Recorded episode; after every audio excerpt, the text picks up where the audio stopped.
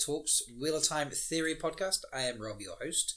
Today we are carrying on with the episode reviews a little later than planned, but that's because we wanted to wait until someone was better, and that someone is obviously Kayla. She's not been well, bless her, but we have most of her voice back, don't we, Kayla? Yeah. We'll roll with what we have. We'll roll with what we have, yeah. We're not quite... At one stage we were no voice, and then at another stage we were like, you know, sexy voice Phoebe from Friends wannabe.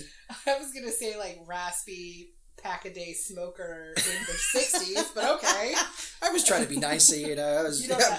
She was wearing the fur hat, you know, okay, with the guitar and stuff, you know. She was enjoying it, really. No, she wasn't. So I'm glad you're better. Thank you. I'm also glad I'm better.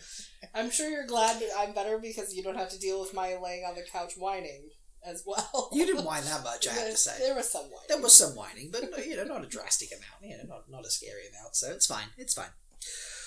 Right, so episode 5, do you know what? Actually, I'm going to scratch that intro and say we waited because you were ill. No, we waited because the show waited a month. It was like 1 month later, so here we are, an extra week later before you get the thing. Yeah, that was...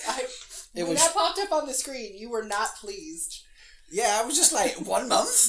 What happened? A whole month? Hey, Matt. Yeah, it works, though. Like, now that we've moved through it, like, obviously nothing important was happening. No. And I'd rather not waste my time with, like, you know, 16 villages. Yeah. Where nothing's happening and, you know, there's no major plot points. What? Kayla's dog right now, Maverick, is just like, I am not comfortable, and he's just like back and forth. Yeah, and he's like a billy goat and I'm a hill. And he's decided he's going to scale the mountain. I don't know what's happening. He wants to be involved today. He does want to be involved. He has opinions. Last time he just ignored us. This time he wants to be here, don't you, Mav? So he's not usually a vocal one, but today he's involved. So yeah, so we had a month of nothing, and then we've all basically made it to the Tar Valon, in fact, haven't we? So yeah, yep, we have. I really appreciate the scene where Matt and Rand are looking at Dragonmount. Yep, and Rand's just like, "Oh, I've been here before." Yes, it's like, right. Wait, what? How does that make any sense? And for all the non-book people, it's like, it's a mountain, man. Like, what? Did you go traveling as a kid and then just, like, do a shit ton of weed and forget everything? Like, you know. It's that Two Rivers leaf really bad for your memory, isn't it? You know. Or were those summers traveling with Dad, those summer vacations with Dad, were they really that bad, you know? Like, what berries were you picking that you were giving to Egwene? I know there's hallucinogenic mushrooms, but, like, maybe there's some sort of Two Rivers berries that are out there. Funky berry, like... Ooh. Causing tripping. Yeah.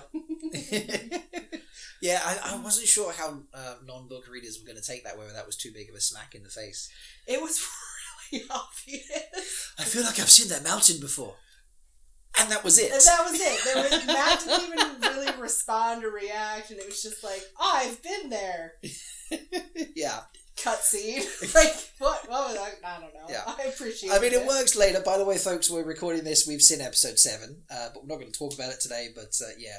It's, it works in the larger context. In the moment, what? Yeah. What does that have to do with anything? Cool mountain, bro. Definitely not as subtle as breaking down the door moment with Dana. No. Yeah, that was a far more subtle moment. Yeah. Subtlety there. Rafe was like, sledgehammer moment. Okay. Well, not necessarily Rafe, potentially just the director, but, you know. It was, yeah, that was the thing. So, yeah, they get to Tar Valon, and the city is beautiful. Yes. I love how they've done it. Mm-hmm. As we're, you know, moving through the streets and you see Matt sitting on a ledge and Rand's walking through the street. You know, Fane pops up and I'm like, hey, wait! Yeah, you did. Yeah, I totally missed it. Did you see that? And you were like, that was Pat and Fane. I was like, what? Where? Huh? Rewind. I was like, oh, shit, yeah. So that was a good pick. Although he appears twice in this episode and we didn't pick up the second time. No. So, but it was the whistling the first time, wasn't it? Yeah. Yeah. Because I didn't pick up on the whistling. No. The second time, even after you showed me, I had a hard time placing it wherever it had happened. But it was, he's a freaking creeper, man. Oh, fuck yeah, he's a creeper. Like, posting up down there, watching these two young boys whistling away like a creeper. Yeah, he seems far more planned and organised in the show than he does in the books. That's true. Which I'm down for, gives a little bit more believability. Yeah. Like, here's this super villain. There's no other way. Yeah. He's a psychopath. And, you know, generally when you're a successful psychopath, you're meticulous and you're well planned, and in the books he just seems to be bumbling through and just happens to happen upon things. Yeah. And it's really not believable, and it makes it like, how is, you know, is he also ta'veren? Is he like the evil version of ta'veren? Ooh, that could be a fun thing to explore. But yeah, he lacks a lot of autonomy in the books until he gets the dagger, really. Yeah. You know, and Matt is broken from it. Then he gets a lot more of autonomy and he gets to be his own thing. Yeah. Although Matt, his meeting with Matt and Shin gives him a little bit more sort of... It does. You know, that's like his first step into being a bit more of his own man than the Dark One's hound. But even later on, you know, he still... It just felt like he would bumble through things. Yeah. He was definitely a slave to his instincts. Yes, yeah. Or his anger, depending on... But at this point, we don't know that he's bad. No. In the TV series. And if... I mean, did your dad notice he's there? I don't know that we talked about it. I think because I was sick, we didn't talk about the episode. Okay, fair enough. We'll have to find out if your dad noticed it. Your dad picked up about the door with Rand. He did. Yeah. And he was like, how did he break down that door? Yeah. You know? Well, we'll have to... I'm talking to him later today. I'll try and subtly bring it up and be like, what do you think? But I like that he keeps popping up, and like I said, we don't know that he's bad at this point in the TV series. Yeah. We obviously, as book readers, know that he's bad, but you have to know he's bad. Yeah. He's a creeper, right? I mean, just from his exit from the Winter Nights. Yeah, when everybody's dying and things are happening. And he's just like, oh, I'll just put down my mug of ale, you know. And whistle and fade out. Yeah, like... Yeah. No. I appreciate that they're bringing him around like this. Yes. You know, it's intriguing. It's like, who is this person? Uh-huh. Why is he here? What role is he going to play? I think it's really well done. Yeah. I think it's intriguing. Yeah, it's very intriguing. And it's not a sledgehammer like Dragonmount is. It's a lot more subtle. So I feel like that's probably the only sledgehammer moment, really, for... every other moment where they tried to hint at something or drop a little bit of knowledge or something has been a little bit more subtle. Yeah, the Dragonmount moment, that was... I mean, that hit you like Dragonmount hit you. Like, you know, if you could be hit with Dragonmount, that's how it was. That's how it felt. I mean, I feel like the only way it could have been more obvious is if, like, they blasted a dragon made of flame in the background of Rand with, like, wind blowing his hair, looking off into the distance. It's like flashing light that says Dragon Reborn. or it'd be like, oh, I recognise that mountain. It's the last time I saw my mother. You know. Yeah. Anyway, I like the inn in the Two Rivers where they stay, because we find out in episode 6 that the innkeeper is Basil Gill. In Tar Valon. In Tar Valon, yeah. But the inn that he manages is called the Light's Blessing. And obviously, he's usually, or in the books, is the innkeeper in Caemlyn, and he manages the Queen's Blessing. So there was like nice analogies there that I really liked, that you didn't find out until if you watch with subtitles, you'll find some of these things out. Yeah. So like his name pops up because he says something, and he's not actually on screen, I think, or not visible. So it says, you know, innkeeper Gill or Basil Gill or something like that. Basil Gill, however you want to pronounce it. So that was cute. How are they paying for this?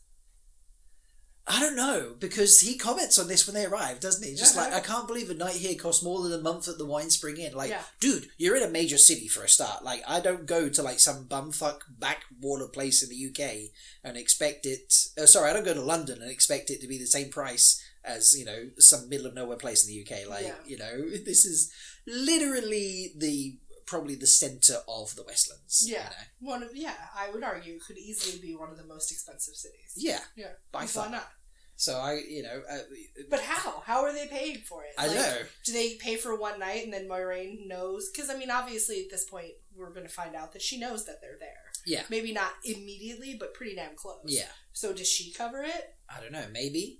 Like, is it on account? Like, oh, just put it on the White Tower account. Yeah, no put it on the Tower tab. We'll expense it to the Dragon Reborn later. You just imagine Rand saves the world, and then he rocks up and Egwene's like, "Here's a fucking bill, mate." You said, like, "Dude, I just saved the world." He's like, "Yeah, but you racked up like a 2,000 crown account at the Light's Blessing, you know." You're like, "I'm broke." "Yeah, but you run like 3 kingdoms. "Not anymore. I'm in a different body," you know.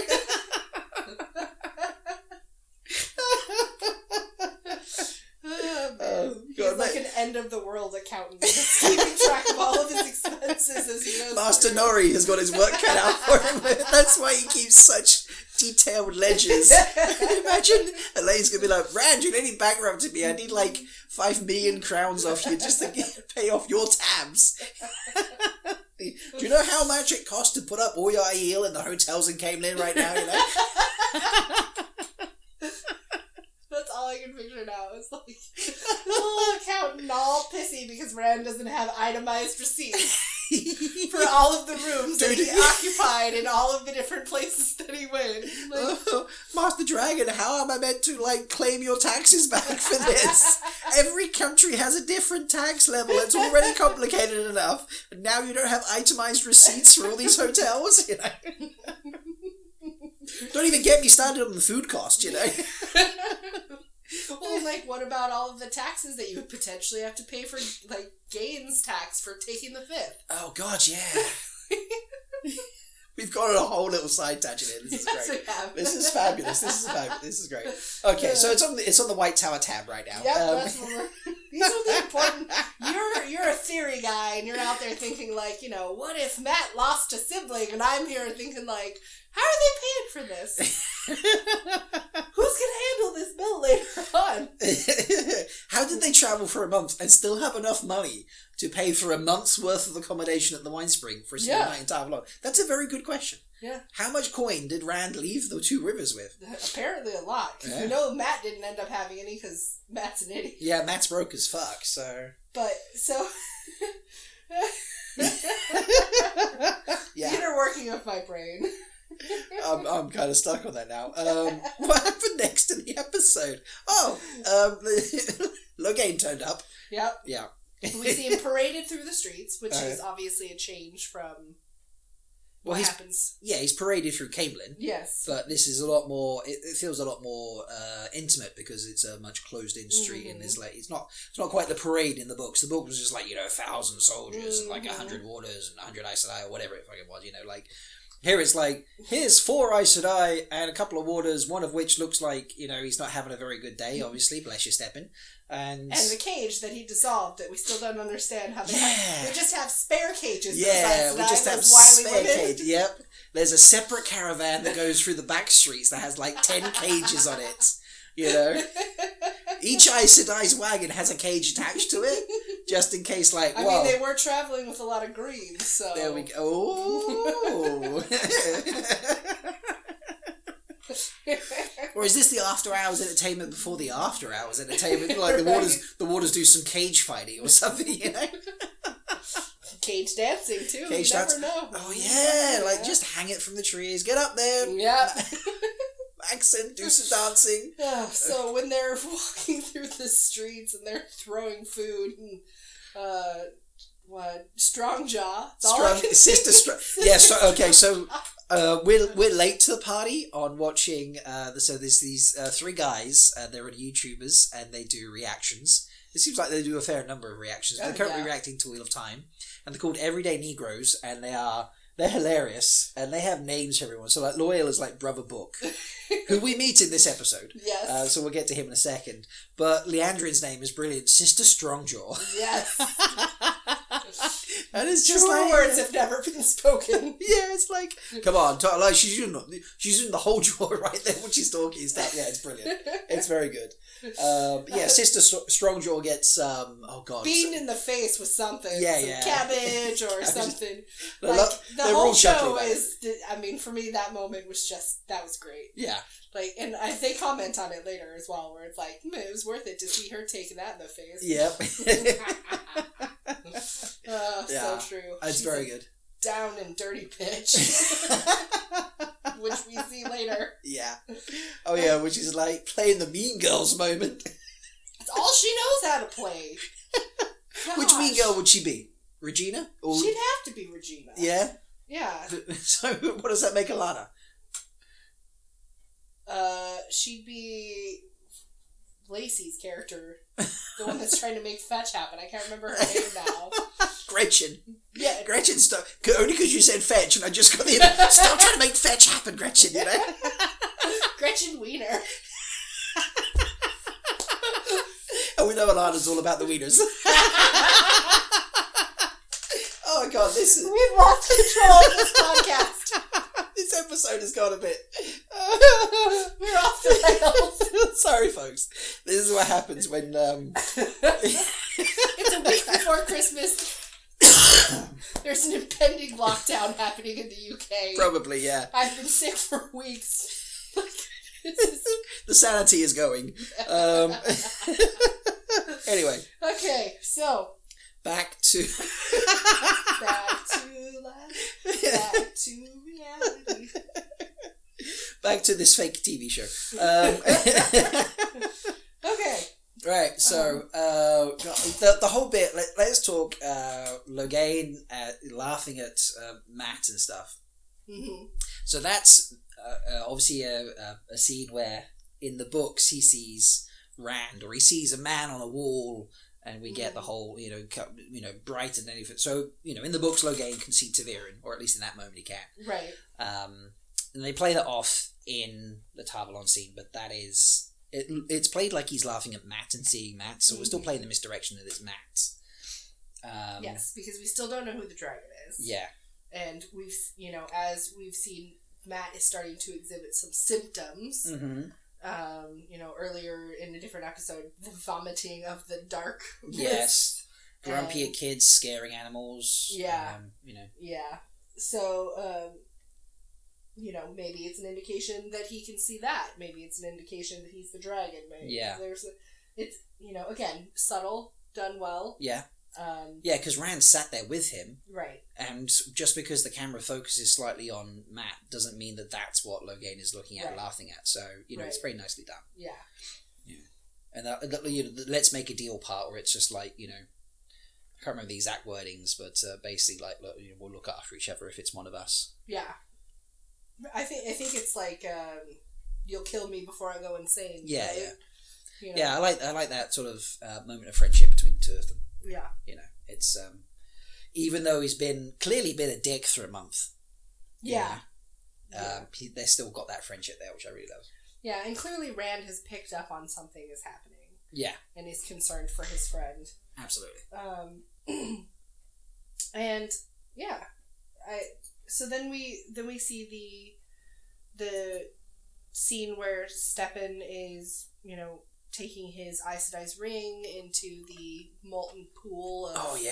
That was really interesting. So the jewel's been taken out. Mm-hmm. Was he keeping the jewel? I'm wondering, do they go back to your Aja? I suppose that makes... Does every Aja just have like a little like cubby hole and then there's just like a pile of gems? There's a drawer, like a junk drawer full of jewels? Yeah. Like we have junk drawers full of like, carrier bags and shit. Like, Aes Sedai have a junk... like the head of each Aja has a junk drawer. Be like, oh, we got a new sister today? Alright, let me get the drawer out. Blow off the dust because we don't get many Aes Sedai these days. And like, here's your jewel. Congratulations, Yeah, I can't imagine them letting a warder keep it. No. Plus, for the most part, this doesn't happen. The death of an Aes Sedai with a warder still being alive, I can't imagine that. Yeah. So, okay, so that makes sense. And then you melt down the rest of the gold, which I really like. I mean, you have to keep topping that up because they're giving rings out to... a little snippet of episode 7 here, but you're giving rings out to those that qualify for the ring, which is the accepted, and then they get to keep it. Even though they don't stay, even though they don't become sisters. Then you get the jewel when you become the sister. And you get the jewel when you become the sister, yeah. So I always got the vibe that if you didn't make it to sisters and you just sort of got bumped out, that you didn't get to keep the ring. I don't know, maybe I'm wrong there. I just never really thought much about it, except who left the tower, do they still keep the ring? But, it's an interesting way of saying, I'm not a full Aes Sedai. Right. Yeah. Or maybe my jewel just fell out. Yeah. Then I haven't been doing jeweler recently. You think they could glue it with the one power? Glue it with the one power. Just like a permanent weave that just holds it in place. I like that with glue and not solder. well, you know. If it's fallen out, clearly the solder's not working, so like let's go to the less permanent option and use glue. Yeah, so returning the ring. Mm-hmm. Nice way, a good, again, representation of the wheel and things, yeah, you know. Having things come around. Full cycle, yeah. And because inevitably they'll use that same molten pool of gold to make new rings. Yeah. And yeah, it's I like it, rebirth kind of situation. Mm-hmm. Here's a question. Is there an Aes Sedai out there who's, you know, responsible for making the rings? Do we have a goldsmith Aes Sedai, in effect? I feel like, and this is going to sound real shitty, that's beneath them, that they definitely have a tradesman doing it. Right, it just turns up and takes some gold out of this. Yeah. And oh, okay, right, yeah. Fair enough. Yeah. I can't imagine that they're using their power for something. Although, I mean, maybe it's just symbolic, and, like, they actually just get them made somewhere, and this is just a regular pool that, you know, if it gets, sadly, too topped up, they just drain some out of it. I don't know. Maybe. Yeah, I don't know. But no, I don't think they're making them. I think they're paying somebody to do it, or not even paying them. Yeah. You get the honor of doing this. The tab is big enough for the light's blessing, paying for Rand. We can't afford to pay for rings as well. So then, yeah. You know, we see that obviously now Moiraine and Lan and Nynaeve have made it to the White Tower, and they're hiding Nynaeve in the Warder area of the tower. Mm-hmm. And it's beautiful, the statues of the men. Yeah. And, the warning that Moiraine gives Nynaeve about staying here, and that the women all have their own things happening, and this is kind of the safest place. Yeah. And I appreciate that Moiraine is trying to protect her, and this is where, in the books especially, I don't like Nynaeve, where she's unwilling to listen. Yeah. She gets it in her mind that she knows best, that she can't be told what to do, and despite the fact that both her and Lan are just trying to protect her, she doesn't care. She knows better. She's going to find her little Two Rivers babies and fuck off with anybody that's going to tell her otherwise. Yeah. So, you know, that's back to the things that she does that I don't necessarily appreciate. And we see later on, I think it's in episode 6, where she gets called out for it too. Yeah. Because of the whole Matt situation. But she does eventually leave. And of course she runs into... Sister Strongjaw. Yes. We can use those words. I like it. Yeah. It's great. Who really is manipulative and... all of the things that the Reds are. Yeah. She's not saying that she outright hates men, but she's definitely not doing anything to quiet that. And she is also trying to manipulate Nynaeve, and it almost, for me, feels like Nynaeve is slightly more receptive to it than she is for Moiraine. And I want to say that's because there's clearly animosity between the two of them. Yeah. And Nynaeve really doesn't like Moiraine, so anybody is better than that. Yeah. Alright, so apologies folks, we had a doggy interruption there. But yeah, as you were saying, Moiraine likes to tell Nynaeve what to do. Yeah. Like, you should do this, you should do that. Whereas Liandrin sort of turned up and gone like, oh, well, I hear the gardens are really nice this time of year. Oh, you must be from the... You know, she's being kind of like, not pandering, but... Yeah. You know, or pandering in a sly way, I suppose. Yeah. But she's not being like, you have to do this, you have to do that. She's just being like, oh, I'm willing to show you little snippets of information, and then I'm going to win you over later on, type thing. Yeah. So I think that's why she's slightly more receptive to Liandrin than she is to Moiraine. Yeah, and also because she's a stubborn ass. Yeah, that too. So, definitely. Yeah. So we get to meet Loial. Yay! Brother Book! I'm so excited. Yes. Yay. I gotta say, the hair was... I don't know, I didn't expect the hair. I didn't... Now I'm used to it. Yeah. And it's not a thing, but like when he first showed up on screen, I'm like, why? What is that? Why is he ginger? Like, there's nothing wrong with people being ginger, just... I don't know, it's just like, wow. It just didn't feel... Oh, it just... And it doesn't move. No, it's very... It just, like, sits there. And I don't like it. It's not like his ears. The hair didn't twitch along with his ears, you know? Right, yeah. But the scene where, you know, he walks in and Rand pulls a blade on him, like, jeez. And Loyal's just be like, super chill. He's like, it's fine, don't worry, bro. You know, I can't do Loial accent, obviously. Matt does a much better Loial than I do, obviously. But yeah, and some of those lines were directly from the books when they first meet in Caemlyn, which I loved too. Mm-hmm. You know, I've seen people questioning, like, oh, are you serious? Like, an Ogier could walk through Tar Valon and be, like, screamed at and have stones thrown him in and stuff, blah, blah, blah. And I'm just like, Caemlyn's a massive fucking city. Mm-hmm. You know, it could absolutely happen in Tar Valon. But, yeah. You know, it's lines from the book. Shut up, people. So well, and also, like, how often do you see Ogier? Yeah. Like, these are people that have probably never seen one. Yeah. And all of a sudden, here's this very large, very ginger, curly-haired...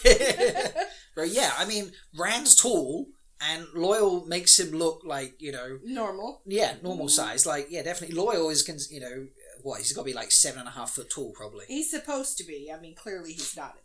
Yeah. But no, I mean, so Yosha is 6'3". Yeah, so I would put Loyal's got to be 6'10", 6'11". Loyal's got to be, I would say, a foot taller. I didn't feel like he was that much taller, but yeah, he is bigger. Yeah, but it's intimidating. But I like him so much. I liked him in the books. I like him. He's got the mannerisms down. Absolutely, he does absolutely, yeah. And the way that he talks. Yeah. And, the way he doesn't really listen to what you're saying, even though he does listen to what you're saying, and just carries on talking. Yeah. Like, what could possibly be worse than, like, episode 7 clip here, but what could be possibly worse than, well, I can think of several, but, you know, like... Not now! And Loyal's like, Loial, we get it, it's fine, you know? You know? And it's like, let me just get my things, I'll come with you to see the false dragon. Oh, you left 3 minutes ago already, you know? It was great. It was very, very good. I really like him. Yes.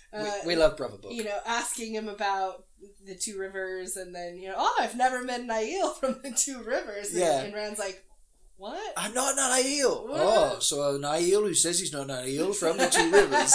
And it's like... It's like he's not listening, but he is listening. He's like, I hear every word you're saying. I disbelieve every word you're saying. And I'm still finding... I like oddities. You know, what a great line. It is. Really I like oddities. I like him a lot. And then later on, when we see Loial bring Nynaeve to Rand and Matt. Yeah. And, you know, Loyal's just kind of like, yeah, I can come and go as I please, because... I'm cool. Yep. But also, like, the braid is a very distinctive rite of passage. Blah, blah. Give us a Two Rivers lesson. I love it. While everyone else is just, like, totally ignoring the Ogier. They're reunited. Like, they're so happy to be together again and trying to figure out where everyone is. And Matt's clearly got something going on. And Loyal's like, let me tell you about braids. This is what I would consider a standard box braid, whereas, you know, far less skill is involved in something more complex than a fishtail braid. Just, you know, wax poetic about braids in the background where everybody else is like, oh my god, you're alive! Yeah, and he's like, oh, you're hugging. Oh, okay, I'm glad I brought you together. Oh, we're leaving. No, you left. Okay, right. I love him. I want to be friends with him. Yes, definitely. I would appreciate the running commentary in the background of my life. I mean, the parts are all being nailed by the actors, just in general, but, like... He's doing great. That's, yeah. Yeah. Yeah, very, very impressive. It was so good. Oh. And then we get Stepin. Oh, boy. Poor Stepin. Yeah, I mean, we knew it was going to happen. Yeah. He definitely sets it up that way. As soon as he gets the tea from Nynaeve... Yeah, you saw it coming. And I thought he was going to use it on himself. Nope. I'm like... Like use it to commit suicide. He's sitting there with Lan. I'm like, he's gonna spike his tea. Yeah. And they're like, whatever. I was like, really? Oh, okay then. So you think? Yeah, that's exactly what he does. Yeah, and so. I understand. I get it. You know, but also it feels like he didn't even try. You know, they had talked about having him bond with someone else. Yeah, which, Alanna. Yeah, we see. In the books, much later on, and there are issues with it, but he doesn't. For me, he seems to. He's made up his mind. He knew what he was going to do before they even got to Tar Valon. Yeah, he knew. The only thing that kept him going was returning the ring. Yeah, he felt like he had his duty. He had to complete it. And so, I think it's really sad what he does to Lan. I think that's really suicide. Being a topic that we're not even going to get into, but just the way he handles the whole thing with Lan is really hard, you know, because he knows that he's going to do this thing and he betrays his friend. Yeah. And for Lan to have to live with that, we know Lan, we know how he works. He's going to blame himself. Yeah. He's going to hash it over and over and over in his brain. It's really sad. And then for him to find him, and then the whole funeral scene, which was beautiful. Yeah, it was really beautifully done. I loved the way they did it. It was again going to the some of the Korean roots and stuff that you don't show the emotion, like crying and stuff throughout the right. general. Like ongoing at the funeral was not a thing except for specific moments, mm-hmm. and so like to have a designated mourner for the group, to release their grief and such was very powerful. Yeah, and Lanyel Henney, bless him. Oh yes, man goals, husband goals. Lanyel Henney for president. I keep going. Yeah. Well, that's why we have a butt rock section. In fact, after, and again, this is from episode 7, folks, but, we'll dive into it properly when we get there, but we do butt rock on Threefold Talk, if you haven't come and seen the talk show I do on YouTube once a week. But now, I think we're going to have to get ab rock as well, so... Yes. Yes, please. I will wash my clothes on those abs. Scrub it up.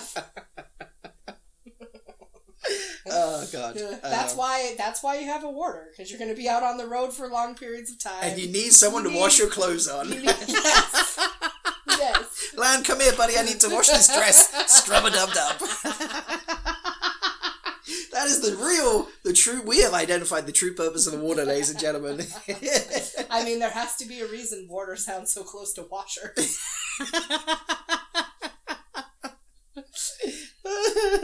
And then I've just got visions that they have to stand there with their arms outright so that they can hang the clothes and dry them afterwards. Yeah. So let's forget the use of the one power. Let's just manually scrub my clothes up and down your abs, sir. This is why there's no female warders, because they're like there's less ab space. There's it's a lot harder to have abs as a woman. Yeah, exactly. Yes. Yeah, so there's plus less... your tits get in the way. Yeah, it doesn't work as well. That's it doesn't fine. Work as well. Yeah, yes, we're good with that. Plus, could you imagine two women being bonded together like that? I just couldn't. Oh, it would just. You'd have to have an Aes Sedai with abs as well, because they'd need to wash each other's clothes. Anyway, we have lost ourselves. This is a very, very tangency, peculiar episode, but it's good fun. That was... The funeral scene is really well done. Mm-hmm, I love the idea of the designated mourner like that. And Daniel Henney does a fantastic job. Oh, incredible. It's so raw and it feels real. And, I am not an overtly emotional person. Some of us are... Rob. She's looking at me because I cry at the drop of the hat.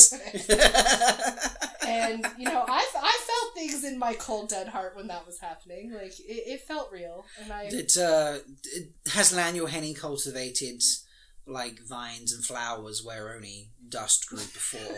Yes. I'm misquoting the books there, but, Yes. Are we referring to my heart at this point? Yes, yes. Yeah, because that's the line from the book, Yes, yes, that's... Lanyel Henney has land you. Yes, he has. Yes, nice. Yes. I like it. So... but this scene, is beautiful, and watching the behind the scenes where they talk about the two different mindsets that they went into with the Aes Sedai funeral. Yep. And... which we've totally skipped at the beginning. Was that at the beginning of this episode? Yeah, it was. At the end of the other episode? No, it was at the beginning. Was it? Oh, yeah. Well, it was also beautifully done. Yeah. But they talked about the different tones that they used for the monk that was singing in the Warder one. Yes. The different... Yeah, because that was it, because it was in the same episode, start and finish with a funeral. Yeah, so in the first one, they literally started with a funeral song that was sung by a woman in notes that only a woman can reach. Right. And then it was throat singing for the funeral at the end for the Warders. Which again, the note is so low. Yeah, pretty much only men could reach. Mm-hmm. I'm sure there's exceptions to every rule out there. So there's probably a man who can hit those high notes and a woman who can hit those low notes. But 99.9% of people this is how it would work. And the balance of that, just putting that into every episode. Yeah, they were stood in a circle around Stepin and Lan. Mm. They were the bodies at the beginning were buried in a circle. Yeah. It was very beautifully done. Yeah, they were both, and it felt real. It felt like this is something that would be similar to what would actually happen. Mm-hmm. And the snow was real. Yes, it was. At the beginning, yeah. They just happened to snow that day they were filming. I was just like, thank you, Prague, for your weather. Yeah. So, what else did we see? We see Egwene and Perrin traveling with the Tinkers during their travels. Fuck yeah, we need to talk about that. And then we come across the White Cloaks. Mm-hmm. Valda. He's not a nice man. No, he's also not. A creeper. Yes. We don't like him with his bony chicken eating and his ring belt accessories. And But the scene where he confronts the Tinkers and then they proceed to just beat them up. Yeah. Was uncomfortable. Mm-hmm. It was sad, and it made me freak. I don't like the White Cloaks. Not many people like the White Cloaks. They don't do anything to ingratiate themselves with anyone. No, they certainly do not. But then to attack the Tinkers in that way, knowing that they're not violent, knowing that they're not going to fight back, they link arms to try. They're trying to protect Egwene and Perrin. I saw people sort of slap down that how cheesy was it, link arms and stuff, but like, that's how fucking pacifism works. Yeah, that's exactly what would happen. Yeah, the fact that they're protecting these two people that are virtually strangers that they've picked up on the road, it doesn't matter to them. No, they live their life this way, and it applies to anything, everything, and everyone that they come across. Yeah, so I think it was a really powerful statement, and it was really heart-wrenching to see it happen like that. Oh, yeah. Especially since, in the end, Perrin and Egwene get caught. Yeah. It was a nice touch that... I suppose there was a little relief for the audience when Aram's like, White Cloaks might be bastards, but they won't kill Tinkers. Right.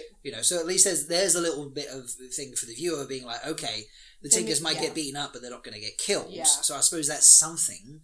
Yeah. But it's still fucking awful. It is. Yeah. It is. So, and like I said, it's really sucks because all of this happens and they still get caught. Yeah.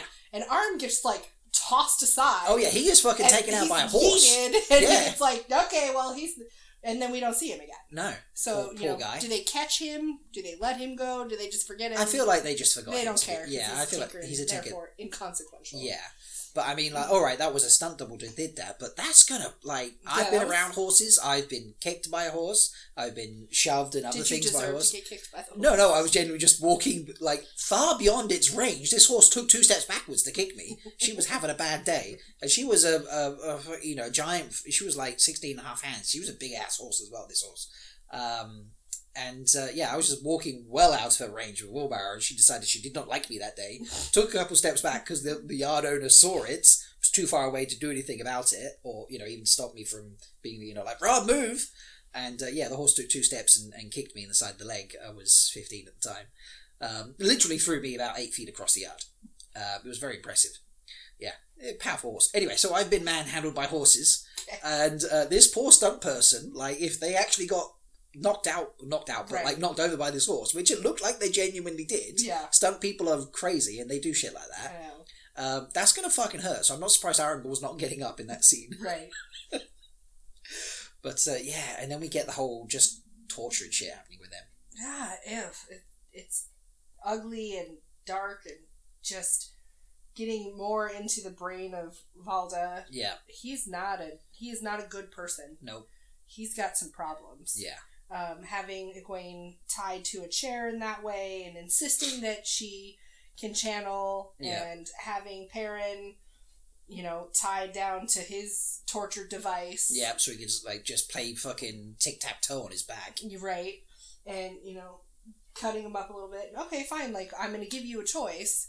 Either you can channel and you show me and I kill you and let him go, or you deny that you can channel, and I'm going to kill him and let you go. Kind of thing. It just, it's a terrible. Let's say he picked up a woman and just a man and a woman, and she could not channel. In essence, he's just killing a guy for the sake of killing a guy. Correct. Because he's decided she can channel. And we know he's not going to let her go. No. He would find, the water pitcher twitched, and there were ripples in the water. You're dead. Yeah. But the they do a good job.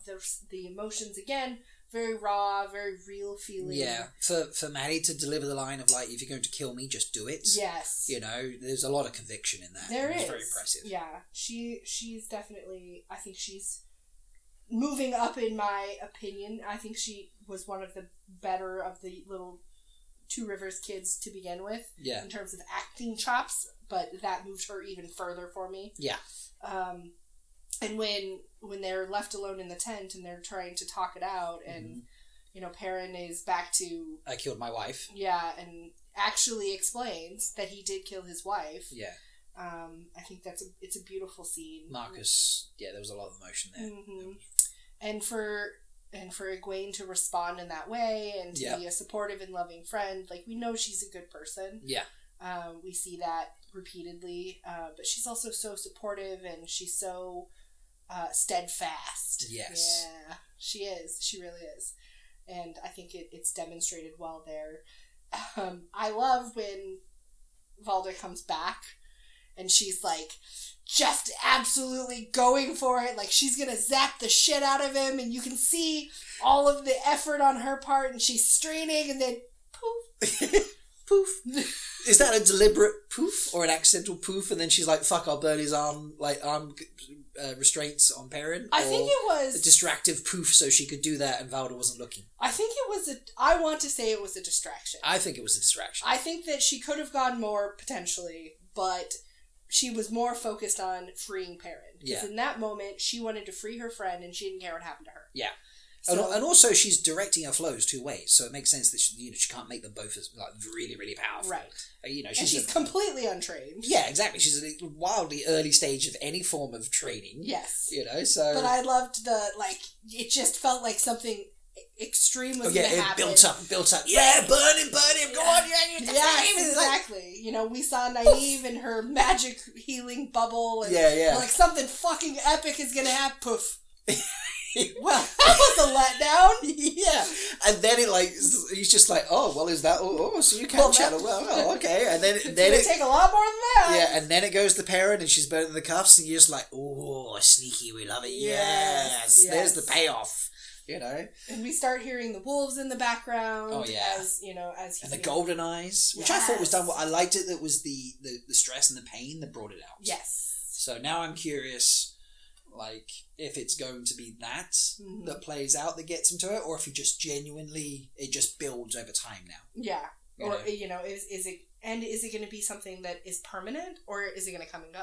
Ah, I hadn't considered that. Because at this point, it's coming and going. Yeah. Like, he doesn't just have golden eyes at this point. Whereas in the books, it kind of, once it happens...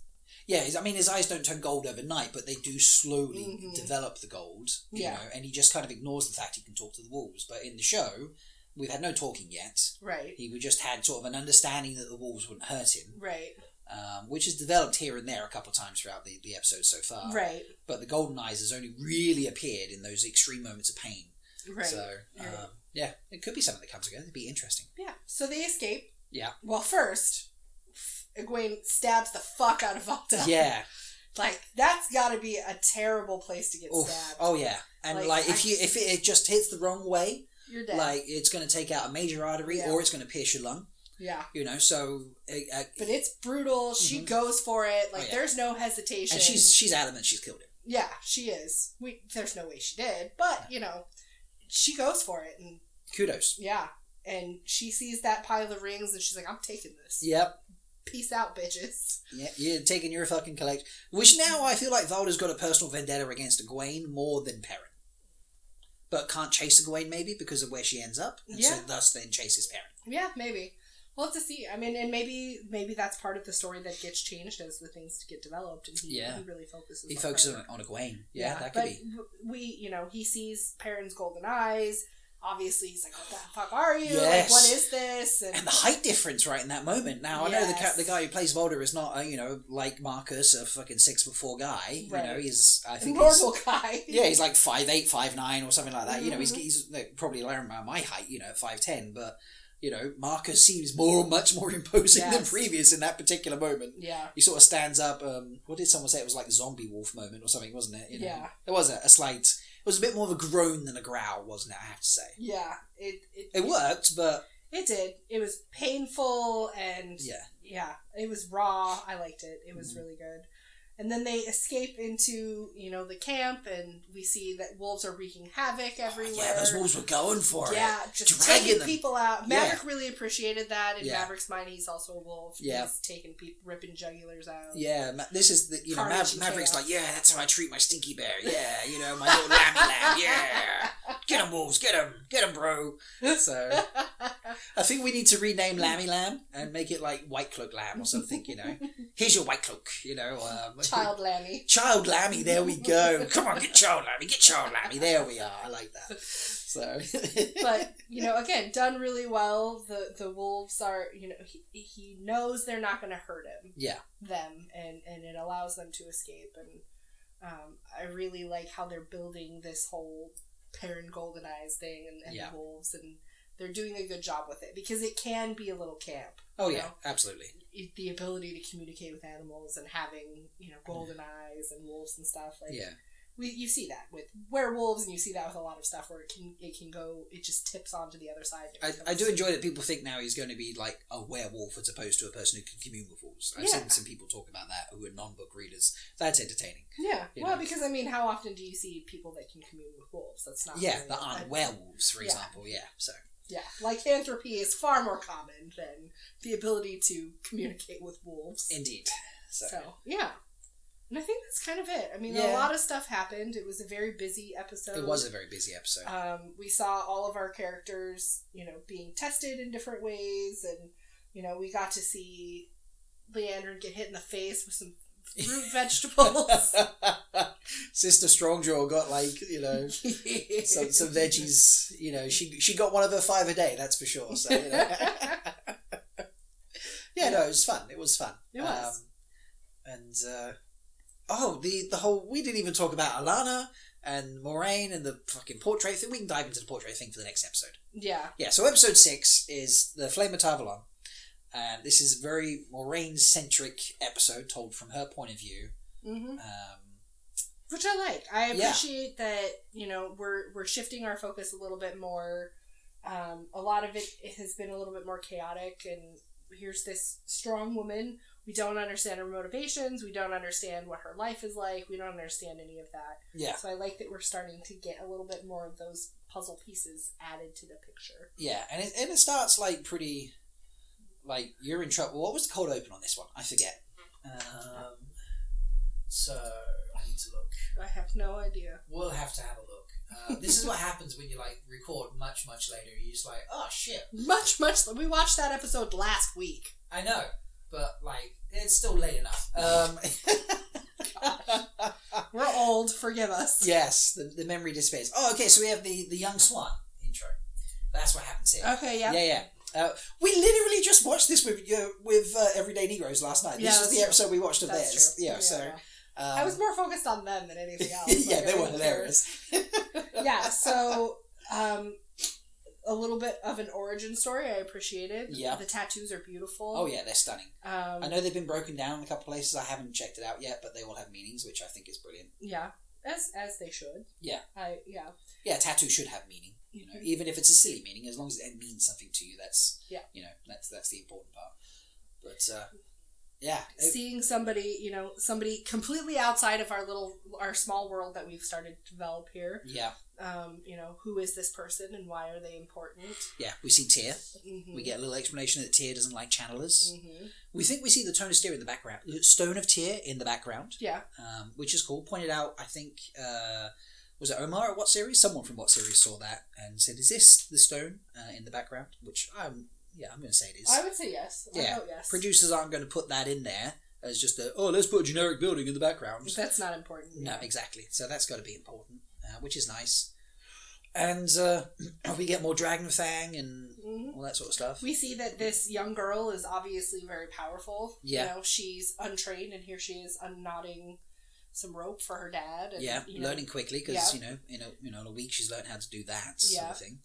And then the sacrifice that the dad makes of, like, you have to go. Yeah. Like, take the boat, take the only means that I have of supporting myself and, like, go. Because you're not safe here, and sometimes, you know, that's how life works. Knowing that he's never going to see her again. Yeah. Like, we know this. And probably not going to live very long, and if he does, not a very good life. Yeah. Because he's now you know, he's only got one hand, he has nowhere to live, he has no means to support himself, like no boat, so no travel, no fishing, you know, and they live on the edge of a river next to a forest on a mountainside. Like, you know, not a lot of...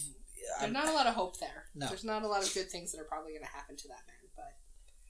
So we see that, and then we get to see the hall. Yes. Then we move into the hall. It's beautiful. Oh, yeah. My gosh.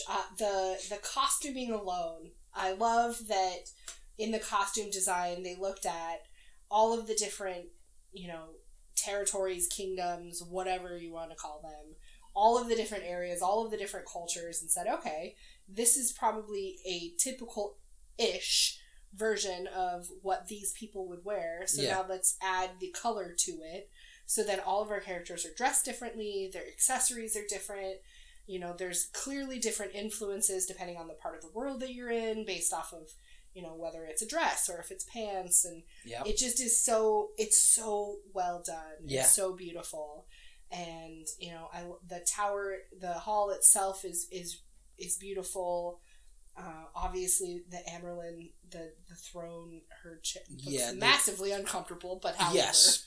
Well, unless you're Maxim and you're doing the calendar for next year. 6 of the months of Daniel Henney, obviously. I think he even said Daniel Henney's abs or something. And then I was very pleased that Taylor Napier is April. That's my birthday. I was like, yeah, why not? Let's have the poster boy advertising the sale of this be my birthday month. Thank you so much. You know. But her gown is gorgeous. Again, like we get to see this amazing amount of shoulders. Yes. The shoulders. There's a shoulder thing in this show, isn't it? It's all about amazing. The fucking shoulders. Yes, like, we said that we watched episode 7 yesterday, and even then we were saying, like, oh, more shoulders. You know, bring it to life for me, please. Make this a fashion trend as we go into the 2020s. Like, as we start to... 2020s is about the shoulders of 2020. Yes, oh, please. Yes. But, you know, her gown is gorgeous. The stole...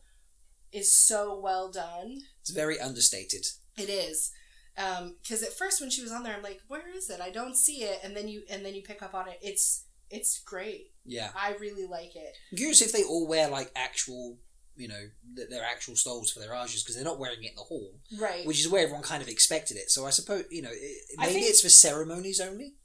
Maybe the fact that they're so... Well, Rafe said there are stoles. Okay, yeah. Did he? Then I don't know. That's why everyone's like, why are they not in the hall? Well, then what other ceremony would be? I mean, they're getting their asses called to the carpet in this one. Oh, yeah, they are. I mean, like, is it perhaps...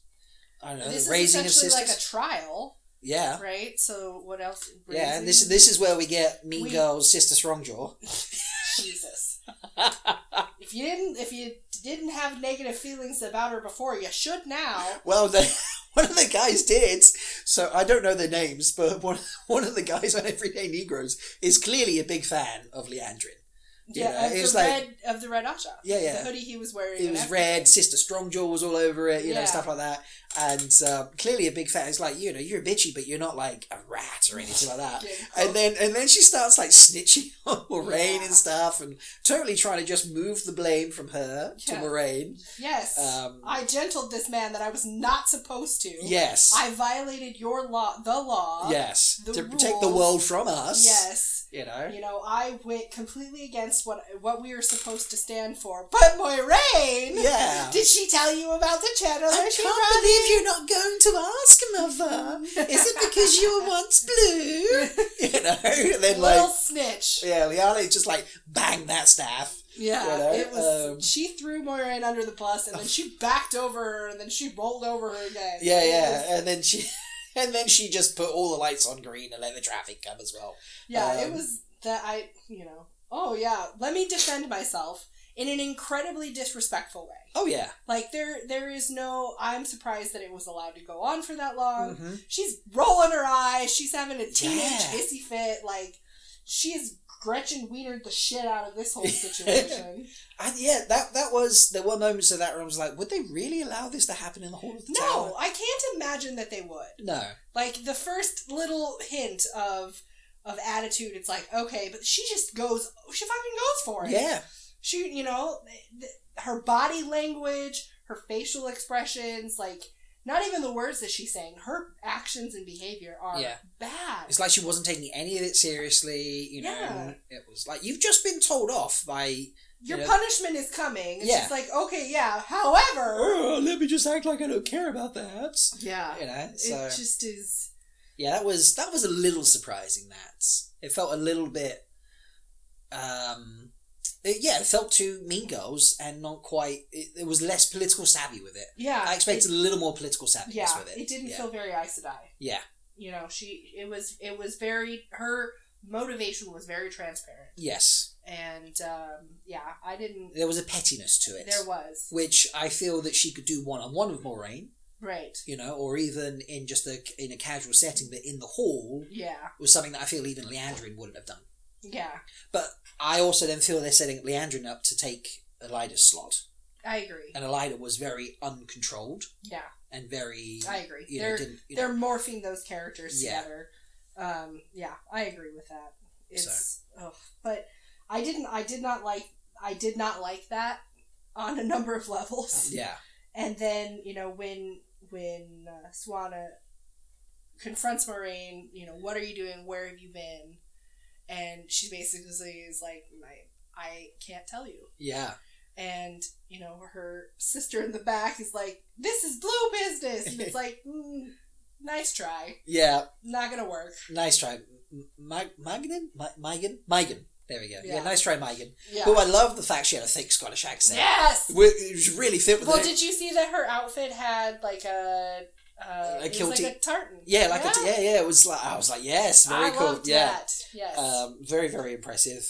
Poor Mygen. She's going to go check out these disappearing ships out in the ocean. I think she is. And then she's probably going to be like, snapped. Oh, you're our little war toy now, bless you. So... I did enjoy, you know, it's blue business.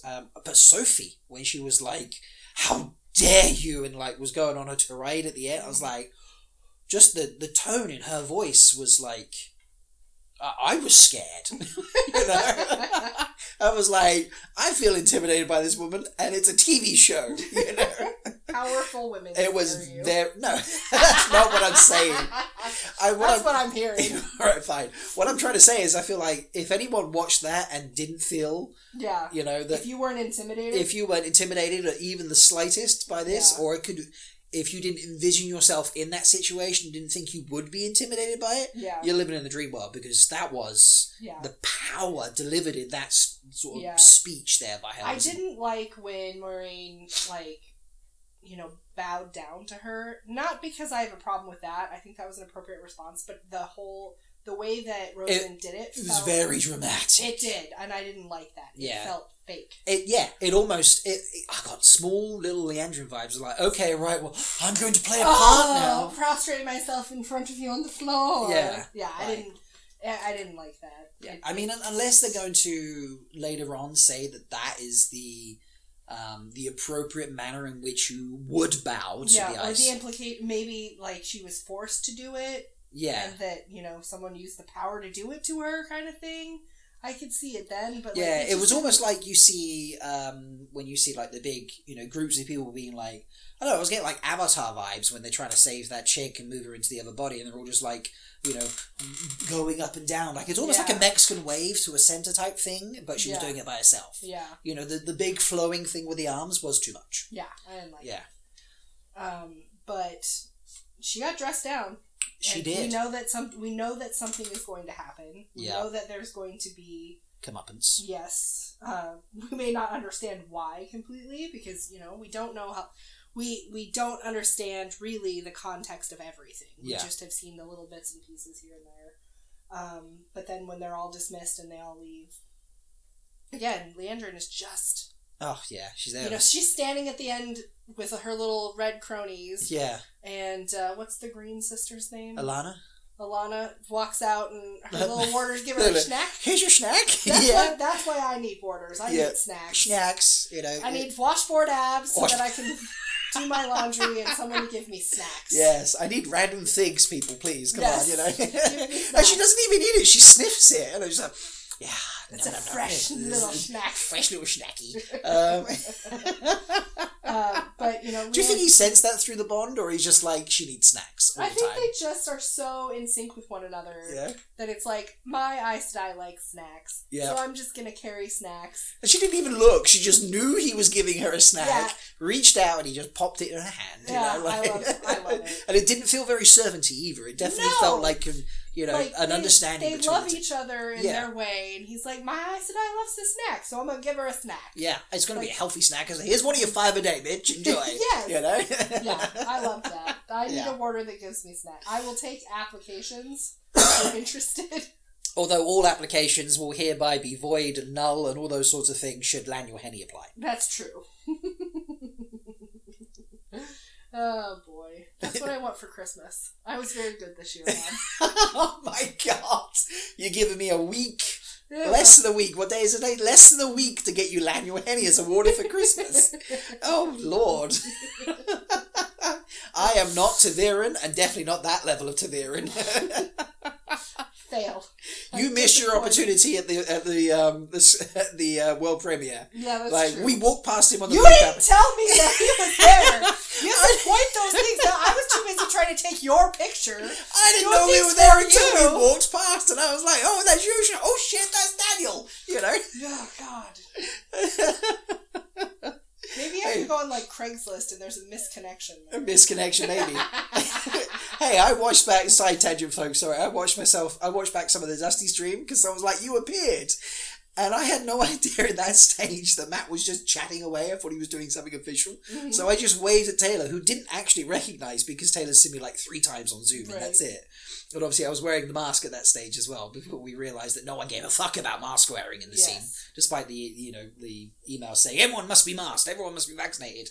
They scanned your vaccination, like, oh, I need you go, who gives a shit?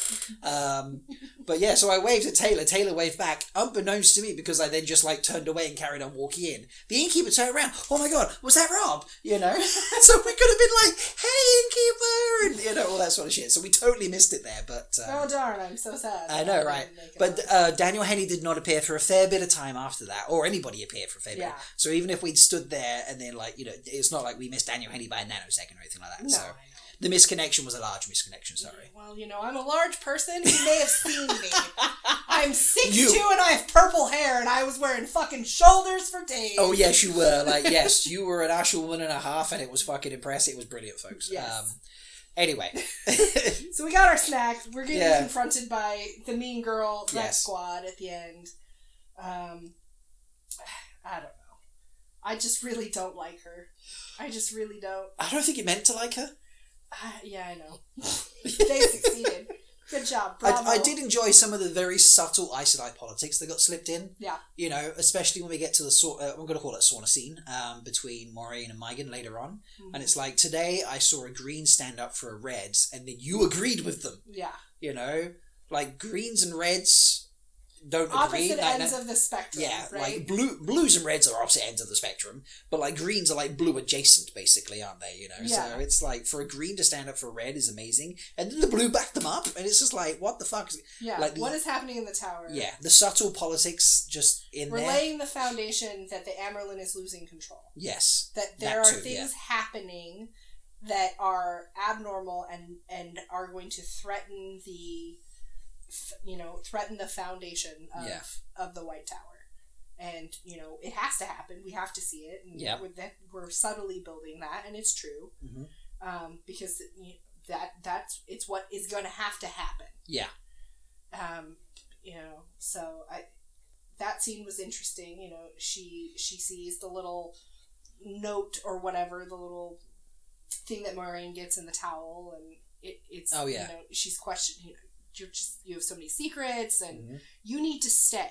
Oh yeah. I need to go do things. You have been gone long enough. Yes. You need to stay. And at first it's like, well, that scene felt weird and unnecessary.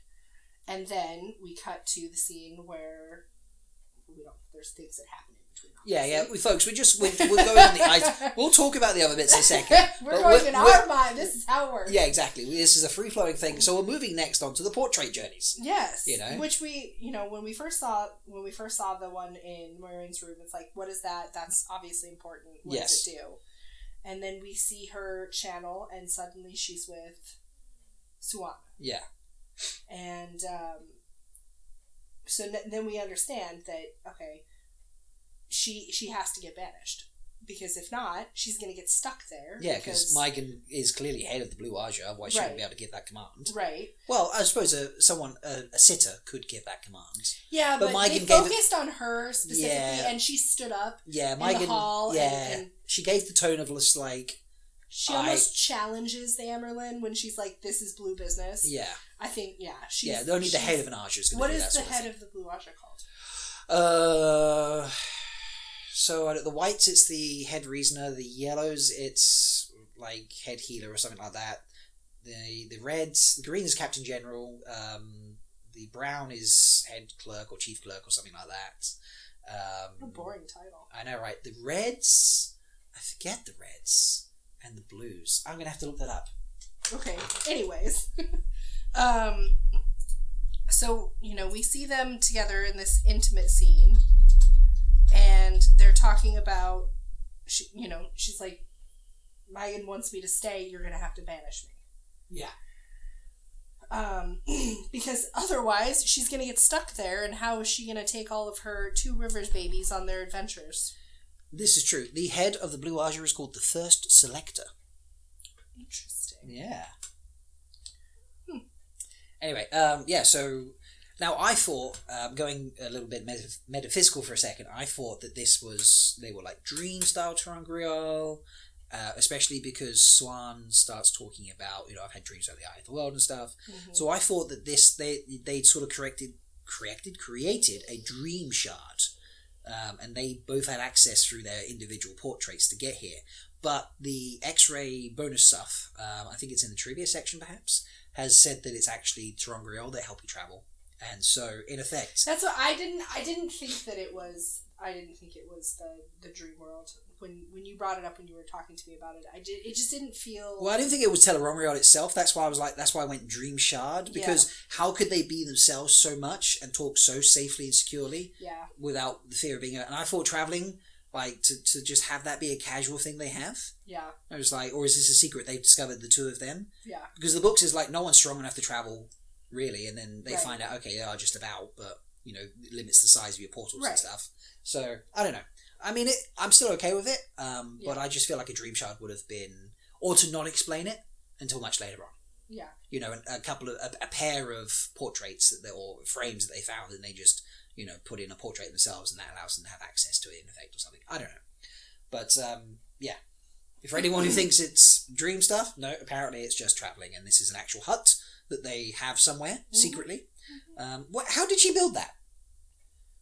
Did she be like, just, for a... She's a motherfucking Amyrlin. She can do what she wants. I know, but for 6 months, did she just disappear every night and build a hut in the middle of the wilderness somewhere? Maybe. Maybe she paid someone to do it. But how do you keep it secret if you pay someone to do it? The best way to keep it secret is not tell anyone. And your builders, you're telling someone, so... she didn't have to tell anybody. She can have somebody else do it. Maybe Moiraine did it. Maybe Lan did it. Maybe who knows? I don't know. I mean, Lan didn't know what she was up to, so... Yeah, okay. I do appreciate that before she goes, Lan comes in the room, and she's in her, what looks similar to, like, a men's button-up shirt. It did, yeah. She was definitely... She has her hair down. She's put her lotion on her hands. Yeah. All of that. And I bet you there were so many people that were like, ooh! It's gonna happen. Oh, the guys, Everyday Negroes, they were just like, oh, yeah, they were feeling it, and because it looks like that's what's gonna happen. Yeah, and Lan's like, give her my love. Yeah, be back before. I love the memes that have come up there. Be back before dawn. Was that a command, or did it sound like a suggestion? It's that I like it. I love their relationship. Yeah, it makes me happy. But so they're having this conversation. Moiraine knows. They both know at this point that. Well, actually, they had that conversation the next morning. It's kind of both. They both know that they're in a pickle. They know that they're in trouble. They know that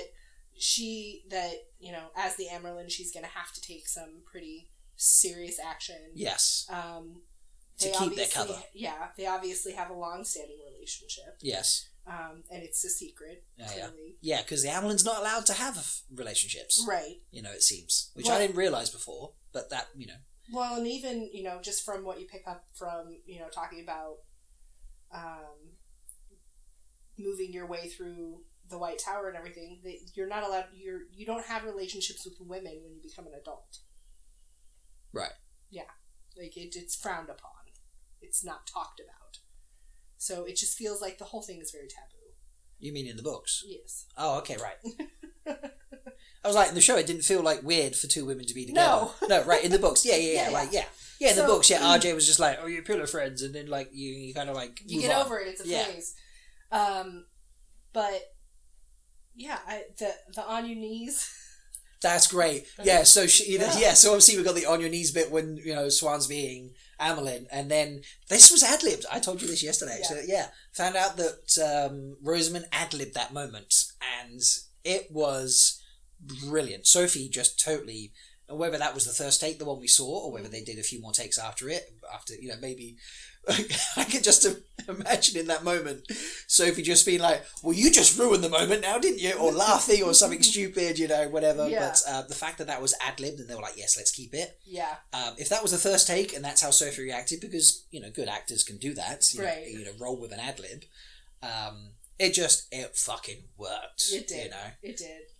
I love the whole, like, I hated when you call me that, when she was like, yes, mother. Yeah. And the pufferfish, the way they interacted with her too. Their relationship is great. It's beautiful. It really is. I really liked seeing it. They're obviously, they love each other a lot. It felt very natural. It did. Even though they clearly haven't seen each other in a very long time. And it gives us a little bit of insight into how Moiraine works. And why she is, a little bit of why and how she behaves And she gets a bit more... we see her as opposed to Moiraine Sedai. Yes. Just her relaxed, letting her guard down. Yes. We get to see into Moiraine a little bit. Yeah. Which I very much appreciated because you don't see that. Yeah. Yeah. So they... Understanding that shit's about to go down. Like, they have this night together and that the next day they're going to have to face the music. I liked it. I think it was beautiful. I like the... their little hut is so cute and intimate. Yeah. And Moiraine wears red afterwards. Like, I don't think that matters. Like, could you imagine only ever wearing blue ever? I know. Anything. I don't even look good in blue. Now, I'd have to choose my outfit based off of what is flattering for my skin tone and my hair color. Maybe red is secretly Moraine's favourite colour, and that's why she wears it at the moment. She's like, I fucking love wearing red, but I'm not allowed to because I'm a blue Aja. Because there's rules, like, the blues can't wear red because they hate the reds. Yeah. There's like 1,000-year sort of issue between them. Yeah. And so reds don't wear blue and blues don't wear red, ever. Bloods and the Crips, man. The Bloods and the Crips. They're gangs in the US. I know, okay. Yes, I know that. Yeah. Yeah, I totally got there, don't worry. Because they wear red and blue, don't they? Yes. Yeah, there we go. See, I know a little bit. But... I couldn't only wear one color, and if I were to only ever wear one color, it could not be blue. So which one would you be? Then it's obviously not blue. So who are you going to be? I think I'm just a green through and through. Like, everything about me is green. So you got you can have a selection of orders. Be like, right, you two are for the washboard of clothes. You're snack warder. You're a snack warder. You're the one that's. You're my warder. That's a snack. I mean, aren't they all snacks? Yeah, but freedom of choice. Not trying to build me a reverse harem here. Fair enough. Green. Okay, green. Yeah. Nice. Okay. It looks the best with everything I have going on in life. Nice. Maybe brown. I could be a brown. Yeah, you could go with the browns. Yeah. You do love books. I do. Yeah. I like to read. Instead of a snack water, you can have a book water. Bring me a new book. You can pre-read them and be like, yes, you'll like this one. You won't like that one, Don't read this one yet. The author hasn't finished the trilogy. It's not out for another year. It'll frustrate you, Oh, well, you know me. Oh boy, you can be my book warder. There we go. I can't read that many books. You read like 300 a week. More like 300 a year or more. You're like 500 a year or something? No, I've never read 500 in a year. Anyway. I read 436 one year. Oh, that's basically 500. Basically 500? Is that how maths work in the UK? Yeah, why not? We'll say yes. But yeah, so... Then we go, you know, we go back to the tower, and she hands down the judgment. We don't get to see what happens to Liandrin. Yeah, I know. I feel like... That pisses me off. Yeah, I feel like she slid under the radar and got, like... I wanted her to drop the fucking hammer. Yeah. I wanted to see her being brought down. I want to see her having to eat a slice of humble pie. And we didn't get to see that, and I'm mad. We did not get to see that. But we see, you know, we see Moiraine get just absolutely destroyed. Yeah. Like, you're gone. And not only are we banishing you, but we're going to make you swear an oath that you can't come back. So it's not even just, we respect you and trust you enough that you won't come back. We're going to force you to not come back. Yeah, I mean, like, you could literally, like, the oaths be like, you can't lie. So if you get it to clearly state, I will not return until you call me back. Mm-hmm. You know, I take an oath to not... Like, the three oaths would hold you to that, but... Right. But this allows the exposition of introducing the oath rod and how it works. Yeah, so I get why they've done that. Yeah, it does. You know, and it's harsh. Yeah. And it does, gives a level of formality and finalism to it. So, it fits. It still fits. It does. It does. Now, here's where I'm going to be a little, wacky. I think that it's not home as in the White Tower. Okay, I think it's home as in... So if you listen to the wording, it's... Moiraine says, not until Swan Sanche calls me home. Now, let's flip back to Lan when they were first getting back to the White Tower, being like, are you glad to be home? And she's like, I haven't thought of the White Tower as home for years. Yeah. This saddle is home. These boots are home. This brooding man at my side is home. So I think that, because it's what you are saying and how you mean it that matters... and I think what she's saying is, until my girlfriend or wife or whatever, because who knows if they're married or not, but until my partner calls me home the way in which I called my saddle and my boots and this brooding man at my side home, until she calls me that, I won't come back. And who's to say the Swan then doesn't be like, you're my home? Yeah. Yeah. It's... The wording of everything is really interesting. The fact that she doesn't say the Amyrlin, that she says Swan. Yeah. Because then if something were to happen and she were disposed, then suddenly it's still, she's still being held to that standard with Swan and not the Amyrlin. Yeah. She adds in the but then also if Swan got deposed and there was a new Amyrlin and be like, Moiraine, come home, I need to punish you, she'd be like, I can't. Yes. I hadn't considered that. Does she know, perhaps? No, she can't know. No, but it does play an interesting... I think it will play an interesting part. Because she is not beholden to the Amyrlin. No. The way that they word it. And the fact that Moiraine adds in the... the scenes from her father, the clip. Pike. Clever as a pike. Yeah. Do you think everybody else hears that? Or do you think that she's... so quiet while this is happening that nobody else does? No, I feel like not until she gets to the curator bit you can tell she's raised her voice. Right, but I think they have the ability to listen in on things. Yeah. You know that's a power. But so I think Swan would have noticed that if someone was listening in. There's got to be some etiquette about channeling in the hall and such. Yeah, well. But Liane was stood right fucking there. That's what I'm saying. So Liane must have known something. Yeah, I feel like it's really hard to say that nobody could hear that. Yeah. And obviously... And there's two sets of seats next to the seat. Yes. Yeah. So... Yeah. So I don't know. But the way it's worded, the way that she adds that into it, something is up. Yeah. We know that somehow this is going to get twisted. Yeah. To their... So let's say Liandrin becomes... Let's say Liandrin does the Elida thing, deposes Swan, becomes Amlin's seat. Can you imagine the frustration on her face? It was like, Moiraine, come home. And Moraine's like, I can't.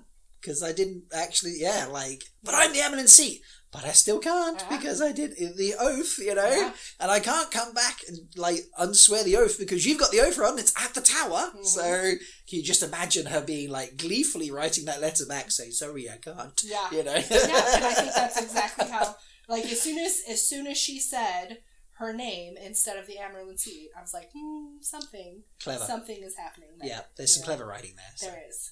It's very Aes Sedai. Okay, so before we get on to the ending, now we'll talk about the other shit that happened. Okay. Because other shit happened, apparently. Yeah. So, we had the clever wording, or we had the healing of Matt, and we got the... was that in this episode? Yeah. Yes, yeah. The healing of Matt, and the mouth thing that goes with it. Mm-hmm. Of the dirt. This is also where, Moiraine confronts Nynaeve. You're in your town, you're called a wisdom. Yeah. act like it. Yeah, because, demonstrate something. Yeah, because you have found the two of them. You know that he's ill, and you have not come forward and said something in a town full of healers. Yeah, fucking Yellow Aja is there. You can tell you can't heal what's going on with him. Yeah, something is wrong. And instead of asking for help, you're going to be stubborn, and you're going to think that your way is best, and that you know best. And you might cost your friend, or you will cost your friend's life, actually, but, you know. So, I liked that. I think Nynaeve needs to get smacked down a couple times. Yeah. I would like to smack Nynaeve down a couple times, but, you know, I'm willing to watch it happen. Well, Moiraine is smacking her down in an appropriate manner, as in, you're wrong, and I'm saying you're wrong now, and I'm calling out, and you can't correct me. You'd like to smack her down, like, in a cage. Yeah, with, true. Like, a wrestling move. You know, I like how Tigraine does with the cape in episode 7. I would like to do that with her braid. No braids! But yeah, so I, you know... This is book Nynaeve, by the way. With tiny moments of show Nynaeve. We do actually like show Nynaeve, don't we? Yes, I like show Nynaeve. Yeah. But, you know, she confronts her in that way, and I think it's really appropriate. Yes, absolutely. And it hopefully can open up Nynaeve's eyes of, like, you're not always right. Mm-hmm. Let other people help. Yeah, learn. You know? Yeah. You know, demonstrate that wisdom. Yeah, yeah. So, I do like it. And the whole scene of, like, cleansing... I like the memes of, you know, Rand pulls a sword on Lan, and Lan's just points a finger like, oh, come put it down, boy. Yeah. Don't be silly. You know? Sit down. You're going to lose. You know? I will take that blade and smack you up the ass with it. Bubba, you're not going to get through this, mate, you know, so... Yeah, that quiet confidence and, like, okay. There was a slight moment of me that was disappointed that when... Matt sort of like went for Moiraine, that Lan didn't just transport across the room and pin him back down. I was just like, opportunity missed there. Yeah, but I think it also shows that Moiraine in her own right is also a badass. Yeah, yeah. Like, yes. I mean, in the books, that moment demonstrated the trust that Moiraine has in Lan. Yeah. And Lan's abilities. Yeah. So that's why I like it. Yeah. Not because I feel like she needed the help. Yeah. But because of the, you know, just the intimate trust and the understanding and Lan's skill. Like, I felt it demonstrated both very easily, very clearly. But, you know, Moiraine handling it anyway, without a hesitation, was pretty awesome too. You know, just to show that she could channel that quickly. Lies the issue with knowing so many things from the books. Yeah. Because you pick up on stuff like that, and in my mind, like, there was no issue there. No, I'm not saying there was an issue. I was just like, I love that moment in the books that Lan has that power and that she has that trust. Yeah. You know, and it was a prime moment to show it. Yeah. But the way that she just channeled in a second, like half a heartbeat. Doesn't even think about it. Exactly. It's just natural, That also is brilliant. Yeah. So I think the whole scene with cleansing him in that way, you know, it's vile and disgusting. Yeah. And she channels it all back into the dagger, and the dagger falls to the ground. And we see Lan wrap it up in, you know, like a blanket or whatever. But then that's that. Like, that's just kind of the end of it. And it feels really unfinished. So obviously it's going to come back around. Oh, yeah. Like, you know, we don't see it turned in anywhere. We don't see it destroyed. We don't see anything like that. You know, I think it really leaves it open so that something... Also, her tone of like, oh, you stupid boy. Yeah. Yeah. Nicely delivered. Yes. Yeah. The scene where Rand and Nynaeve are sitting out in front of the room, and she's talking about when... Egwene was young and got the, what was it, breakbone fever. I thought that was really, I really liked that. Yeah. Again, that's from the books, which is lovely. Mm-hmm. Yeah. You know, it gives, we see Egwene being strong when she's with the White Cloaks, and we see her starting to really come into her own, and I think that's giving a little bit more foundation of, like, why. Yeah. And who she is, and I love that, because I really like Egwene. I like her in the books, despite what other people think. Because they're wrong, Nynaeve is the worst, and Egwene is the best. And in a cage match, Egwene would win. Nice. Yeah, so what else happens? We get everyone being reunited. Prior to that, they get reunited at the very, very, very end. Yeah, but we get a little bit. So, like, Nynaeve and Egwene meet back up in the hall. Mm-hmm. And they get to meet the Amyrlin. Yes. In a really casual way. Yes, very casual. In a way that I feel like is really different than what would have happened or should have happened or could have happened. Hopefully trying to give a little bit more humanity to the White Tower. Yeah. because these are obviously going to be two really powerful Aes Sedai at some point. Although we haven't seen a lot of that from Egwene yet. No. We've seen a little puff and then the rope burning. Yeah, we puff, seen rope burning, a little bit dramatic. Of like fire lighting. Yeah, we haven't seen anything as dramatic as we have from Nynaeve. No, we haven't seen the healing bomb, so... Yeah. What did you call it when we did that episode? I don't know. The healing bubble? Bubble of healing? Braid bubble? The braid bubble, that was... Yeah, we haven't seen like a braid bubble from Egwene, So, but when she's, when Swann is talking about one of the most powerful channelers in however many years, and Egwene's like... And Egwene's just like, oh! Yeah, that's me! And they're like, Nynaeve, and she's like, fuck! She's like, what? No idea you could channel, what the fuck? Yeah. And then Nynaeve's like, right, so now you've blown smoke up our ass. Right? So wow, there's some balls there. I know. I love it. And again, back to, it's such a casual meeting that I appreciate that. I that it gives all of the characters a little bit more freedom. The tiny, tiny half smirks that Moiraine gives every time Swann looks over at something that you've said and looks over at Moiraine and just a hint of a smirk. Mm-hmm. I've been dealing with this. Yep. Have fun. Yeah, enjoy. All yours, mother. Yeah, that is great. Yeah. Yeah, and, obviously with Egwene and Perrin being back and... Egwene talking to Moiraine about the whole wolf and Goldeneye thing. Yeah. We get an idea that Moiraine has at least some clue as to what's happening. Yeah. And the danger of people knowing about it. Correct. Even Aes Sedai. Yeah. Not understanding it. I think, it doesn't steer us in the direction that Perrin's the Dragon Reborn. No. I think it steers us in the direction that something more is happening here. Yeah. Agreed. But we need to keep it on the DL. Yeah. But yeah. Overall, I think it was a great episode. I really liked that it was more about Moiraine. I really liked all of the costumes. Yeah. Let me just go back to that. The costumes are great. I just, if I were going to be a cosplay person, I would just dress up as an Aes Sedai every day for the rest of forever. Yeah. And not a red. Folks, if you're going to JordanCon, prepare to look out for the Green Sister, who's looking for a snack water, a abs washboard water, and a water who's your snack, and then maybe a Lanyel Henny as well. Yes. So if you see that water there, you know. So, but yeah. So I know we've talked about most of this episode fairly quickly, but there's not I felt the previous episode took over a good few days. Right. This episode was half of one day and then half of the next day.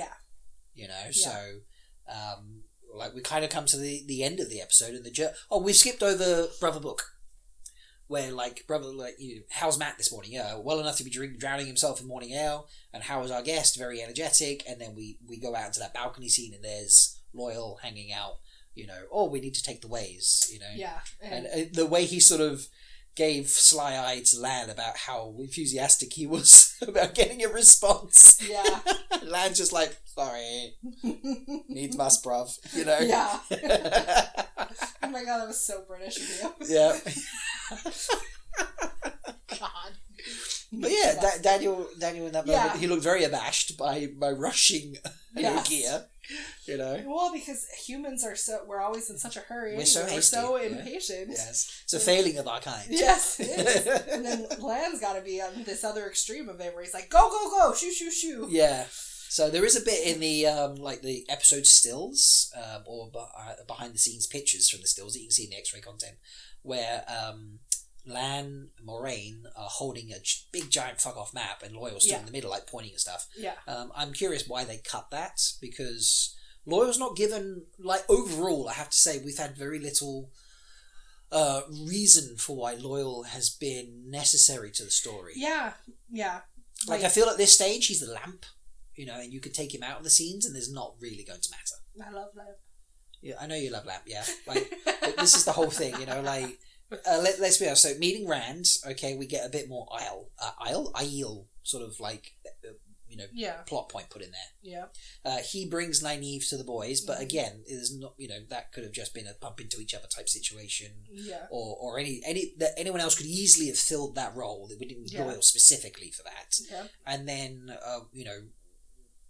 help through the Ways, which we dive a bit more into in the next episode. But we don't explain why we need his help. Exactly. We don't understand that he can navigate them. Yes. And no one else can. Yeah. And also, he's not needed to open them, as we see at the end of the episode. Yeah. So I feel like, and again, that's the things that carry on into episode 7, which we'll dive in on our next recording. But again, I feel like Loyal's been put in there because we love Loial. Mm-hmm. Loyal's amazing in the books. He's amazing in the show. Hama's doing a great job. And we know his importance to the story, but there's very little reason for his importance to the show so far, and that disappoints me. Yeah. I have to say. Yeah, I agree. Yeah. Hopefully we'll see more. Yeah. Hopefully. I want to offer criticism where I think it's valid. I agree. I think that, maybe we obviously see the photo of them looking at them. So it was there, clearly. So it was there. They just cut it. They cut it for some reason. Yeah. Well, and I would like to see... I agree. Maybe they wanted to add pace to the episode, I suppose. Maybe it was a very slow scene. Maybe it was heavy on exposition that didn't really flow, because we've commented how good the exposition is. Yeah. How it does flow. Yeah. So perhaps it did there's just things that we have to lose, and apparently that's what we're sacrificing at this point. Yeah. Yeah. He feels, extended rave cuts. He feels a little unnecessary. Yeah, he does. Yeah. At this stage. He's a little Jiminy Cricket at this point. A bit. Kind of disappointing, but hopefully we'll see more. Yes. And then we head out to first we talk about Moiraine's gives them the choice.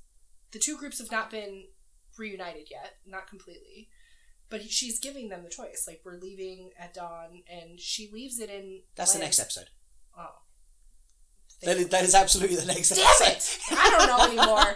We just watched it. I'm confused. Yes, I know. We did just watch it, yeah. Yes. So she then dashes off after being exiled from the tower, and then Loial turns up. Please tell me you didn't come alone. And that's where Perrin and Egwene turn up.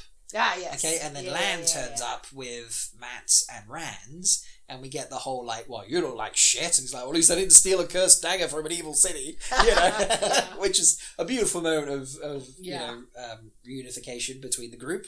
And they're all just hugging each other. And there'll be time for lots of stories, but now we must traverse the Ways. Yeah. And it's they've heard of the Ways, but they don't know what it is. And Loial tries to give one of his explanations that Moiraine stamps over. And it's it's the fastest way, Yeah. What did you think of the Waygate opening? I mean...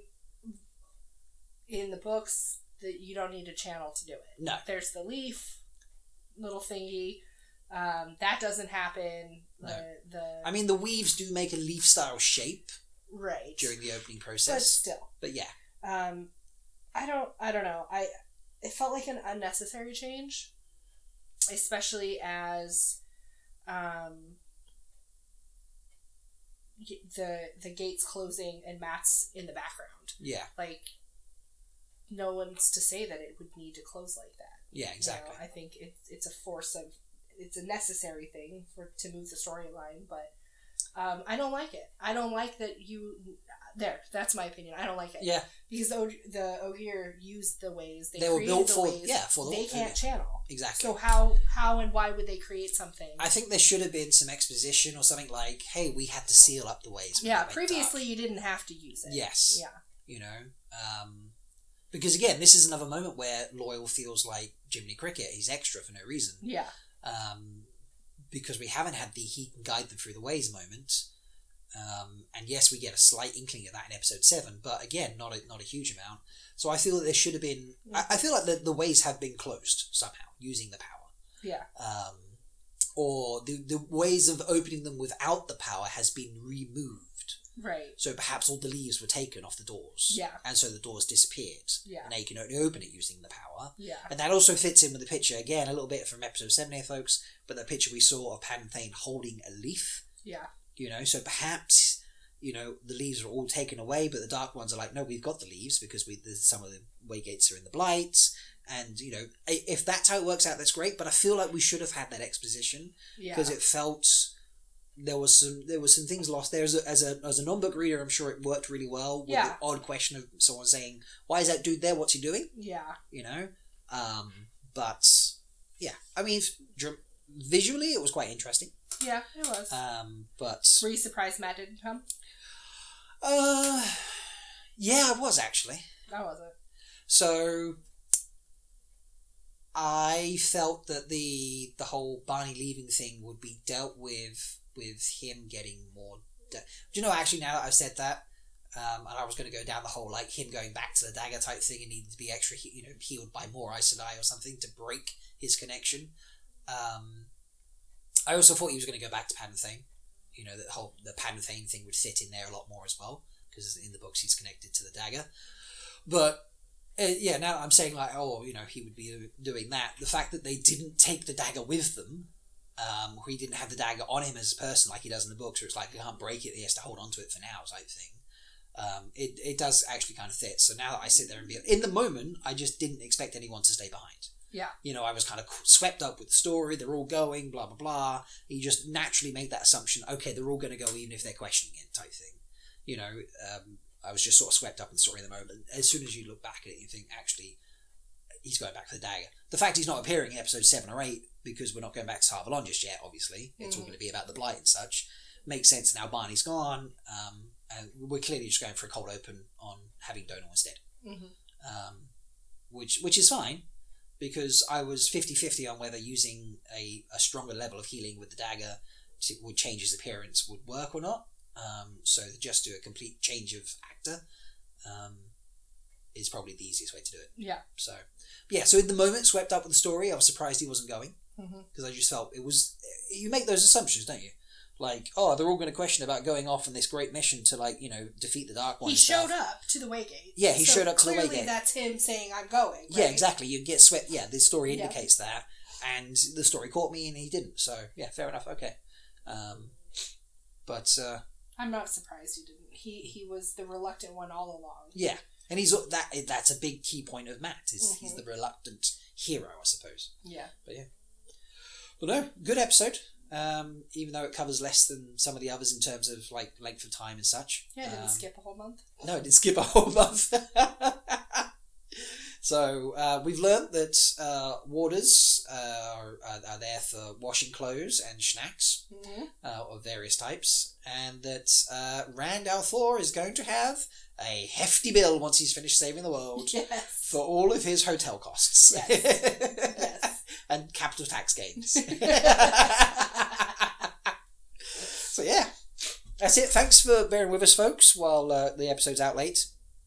We will do a single recording for episode 7 and then a single recording for episode 8, because I feel like there's a bit more to dive into in those two. Plus, you know, it's the end of the season, so, you know, we want to give it a little bit more time and not spend, you know, rushing it so much.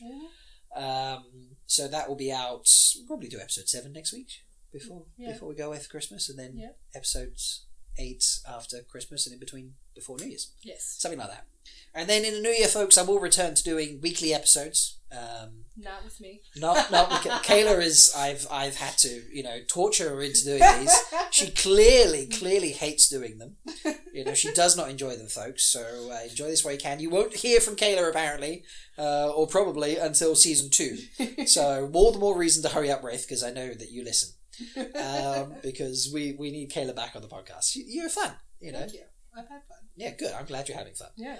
We have 2 more to do. So, and then maybe that magical third one that we were talking about doing. Magical third one. Yeah, maybe. With our special guest. Yes, with a special guest. This is true. Yes. We'll see if we can work that one. I think that would just be hilarious. Anyway. So yeah, I hope you're enjoying, folks. Let me know what you think of our thoughts. Or let us know if you think there's other uses for a water beyond washboards and snacks. You hit up malkidtalks@gmail.com. You can find me on Twitter at malkidtalks, where you will also find the jokes starting up in the new year, including a Tam Joke competition. So that's all in the works. And then you can go see my YouTube stuff, where we do the weekly threefold talk show. And I have a Tinker Turnip Curry video coming out. It's very delicious. It is very delicious, yes. 5-star, I do recommend. Oh, thank you. Very kind. And yeah, you know, I've started to add some fun elements to the video. Not many elements, but like I've done a fun extra bit for the intro this time. So you know, it made me laugh when I just saw that. I was inspired by another food YouTuber called Nat's What I Reckon. Yes. Aussie guy, and he always does some sort of like outtake moment at the beginning. And yeah, so I threw that into the beginning of the turnip video. But yeah, come check us out, and you know, the videos pre-recorded are here and there at the moment. Then the talk show is a weekly thing on Thursdays, or they're currently Tuesdays because of the show. And yeah, just have fun. And if you like what I'm doing and you want to support, you can always join the Patreon family. Patreon.com/MalcoTalks. Go grab yourself some fun benefits and hang out with all the folks and help me, you know, get better stuff and make better stuff. So, but Kayla, thank you. Thank you. I appreciate you keeping your voice in, yeah, keeping going for this whole episode, this whole hour and 40 minutes of recording. Holy fuck. And I've got to get, oh shit, I've got to go get ready for work. On that note, folks, we'll see you next time. May you always find water and shade. Bye.